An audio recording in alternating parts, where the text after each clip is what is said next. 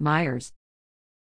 Frank Arthur Myers, age seventy-seven, of Thomasville, died February twenty-second, twenty twenty-four at his home. He was born February twenty-sixth, nineteen forty-six in Jackson, to Claiborne Clifton Myers and Eleanor Myers. He was a retired millwright and a member of Pineview Baptist Church.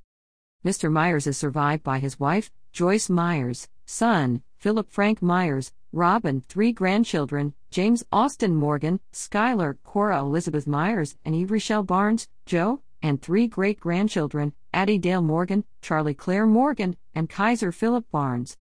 Funeral services were held at O'Brien Chapel Funeral Home on Wednesday, February twenty-eighth, eleven a.m., with the Reverend William Gibbons and the Reverend Marlon Brown officiating.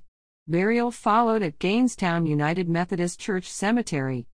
Active pallbearers were Neil McConnell, Johnny Fendley, John Green, Austin Morgan, Joe Barnes, and Quentin Brown.